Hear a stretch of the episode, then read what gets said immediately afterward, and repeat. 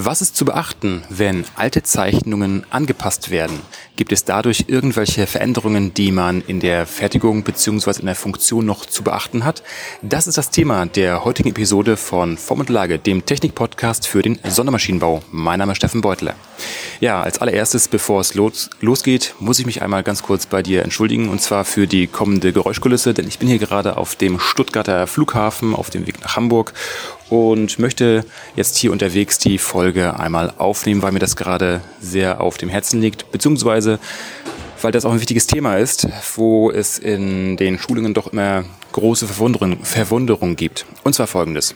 Du hast es ja sicherlich auch, dass wenn du von einem Kunden Zeichnung erhältst, dass diese von Zeit zu Zeit auch einmal angepasst werden, sprich die Toleranzen von Einzelmaßen vergrößert oder verkleinert werden, eher reduziert werden. Oder wenn du auf der anderen Seite der Konstrukteur bist, machst du es natürlich auch ab und an mal, dass die Funktion bestehen bleibt, dass du dort einzelne Maße anpasst. So, soweit so gut. Doch was ist eigentlich, wenn du eine alte Zeichnung hast, sagen wir aus dem Jahre 1990 oder sagen wir aus dem Jahre 2000, und du hast die Aufgabe, diese Zeichnung zu bearbeiten und anschließend weiter danach fertigen zu lassen. Sprich, du hast auch noch eine Bohrung hineingesetzt in die Zeichnung, beziehungsweise irgendein Maß korrigiert. Grundsätzlich ist es so, dass dann natürlich der Zeichnungsstand sich ändert, sprich der Index der Zeichnung wird hochgesetzt und das Datum der letzten Bearbeitung oder der letzten Veränderung ändert sich. Soweit so gut. Es ist nichts Neues, was ich dir gerade erzähle. Egal, ob du die Zeichnung erstellst, bearbeitest oder ob du nach der Zeichnung fertigst. Was ist jetzt allerdings das Besondere? Das Besondere ist jetzt, dass du zu beachten hast, dass jetzt alle Anforderungen aus Normen zu dem heutigen Standpunkt gelten. Was ist damit gemeint? Eine Zeichnung, sobald sie erstellt ist, ist ja grundsätzlich heilig. Das heißt, das, was auf der Zeichnung steht, gilt. Und zwar zu dem Zeitpunkt, an dem sie erstellt wurde. Soll heißen, wenn man eine Zeichnung hat aus dem Jahre 1990 oder sagen wir 1930, dann gelten auf der Zeichnung alle Normen und Anforderungen zu dem Zeitpunkt, die sie erstellt wurden. Auch wenn die Normen, die danach, auf die sich die Zeichnung bezieht, nicht mehr existieren. Das ist zum Beispiel eine ganz große Herausforderung im Luft- und Raumfahrtbereich sowie in der Schifffahrt, wo die Entwicklung der entsprechenden Fahrzeuge sehr, sehr lange dauert und diese auch sehr lange in Betrieb sind. Also nicht so wie Autos, 5 bis 15 Jahre, sondern mal locker 50, 60 Jahre. So, das ist natürlich ein ganz großes Problem, denn angenommen, du hast jetzt eine etwas ältere Zeichnung, die mal ursprünglich im Jahre 1990 erstellt wurde und du fässt sie heute im Jahre 2020 an, also sprich änderst sie, dann gelten ja viele Anforderungen gar nicht mehr, die auch damals noch galten. Sprich, du müsstest jetzt die gesamte Zeichnung nochmal nachziehen und schauen, was zu beachten ist. Und einer der größten Punkte, die man da zu beachten hat, ist der Tolerierungsgrundsatz. Was meine ich damit? Es gibt ja zwei grundlegende Tolerierungsgrundsätze, und zwar einmal das Hüllprinzip und einmal das Unabhängigkeitsprinzip. Und beispielsweise war es so gewesen, dass auf den technischen Zeichnungen grundsätzlich, sobald nichts Näheres beschrieben war, bis zum Jahre 2012 pauschal das Hüllprinzip als Tolerierungsgrundsatz galt. Das bedeutet, dass alle Maß- und Formabweichungen innerhalb der Maßtoleranz liegen mussten. Dadurch ist natürlich sichergestellt, dass das, was passen soll, auch passen wird. Weil, wie gesagt, alle Abweichungen innerhalb der Toleranz sind. Sprich zum Beispiel innerhalb einer Passung von H7 oder sonstigen. Das musste dann auch dementsprechend der Fertiger mit beachten. So, wenn ich jetzt allerdings diese alte Zeichnung heute nochmal anfasse und ich habe nicht auf der Zeichnung explizit nochmal stehen, dass dort nach dem Hüllprinzip toleriert werden soll, dann gilt automatisch das Unabhängigkeitsprinzip. Was bedeutet das nochmal? Das bedeutet, dass die Zeichnung, dass dort alle Angaben von den Maßen her und Toleranzen her unabhängig zu betrachten sind. Das heißt, wenn ich jetzt beispielsweise eine Welle habe, die hat natürlich eine gewisse Maßtoleranz und die hat auch Formtoleranzen, beispielsweise die Gradheit. Und hier ist es so, dass beim Unabhängigkeitsprinzip, solange nichts anderes dort enthalten ist, die Toleranzen addiert werden und somit das wirksame Maß bilden.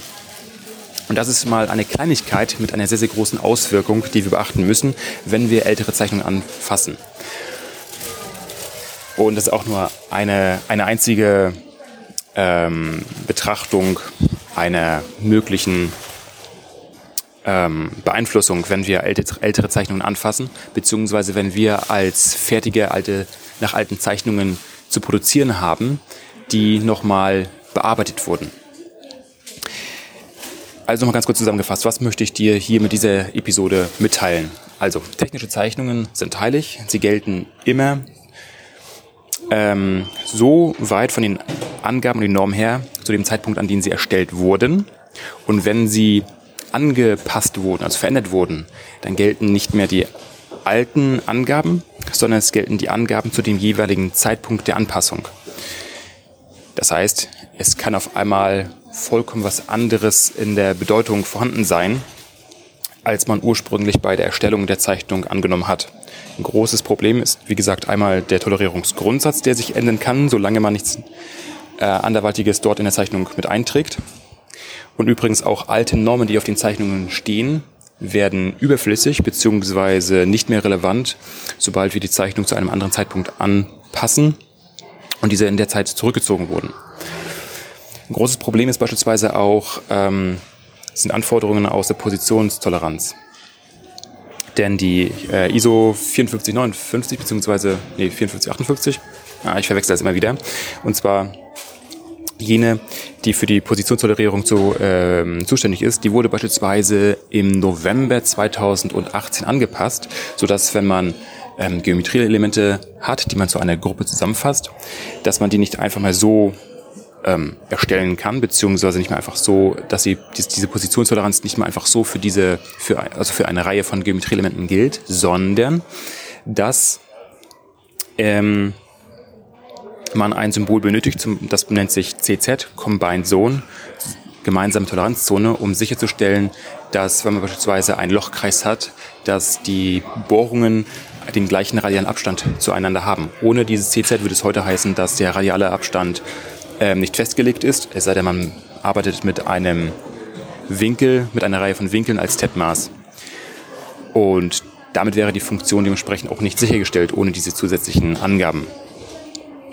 Dementsprechend immer aufpassen, wenn entweder du alte Zeichnungen mal anpasst, welche Normen haben sich in der Zeit zwischendurch geändert und diese nochmal nachziehen.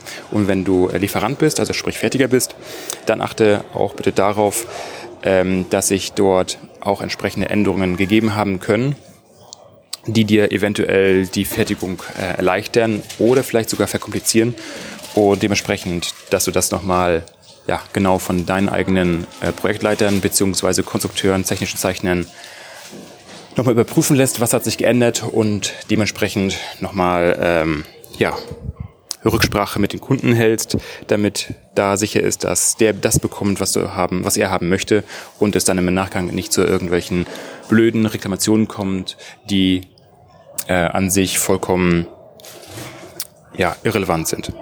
Dementsprechend mach was draus und bis zum nächsten Mal. Ich würde mich natürlich zudem über eine entsprechende Bewertung auf iTunes freuen. 5 Sterne sind was, weniger als 5 Sterne sind nichts, und über einen Kommentar. Das wäre mir natürlich auch noch immer ganz lieb, damit ich weiß, was ich in den nächsten Episoden dir noch so nahebringen kann, was für dich relevant ist. Dementsprechend nochmal mein Aufruf, mach was raus.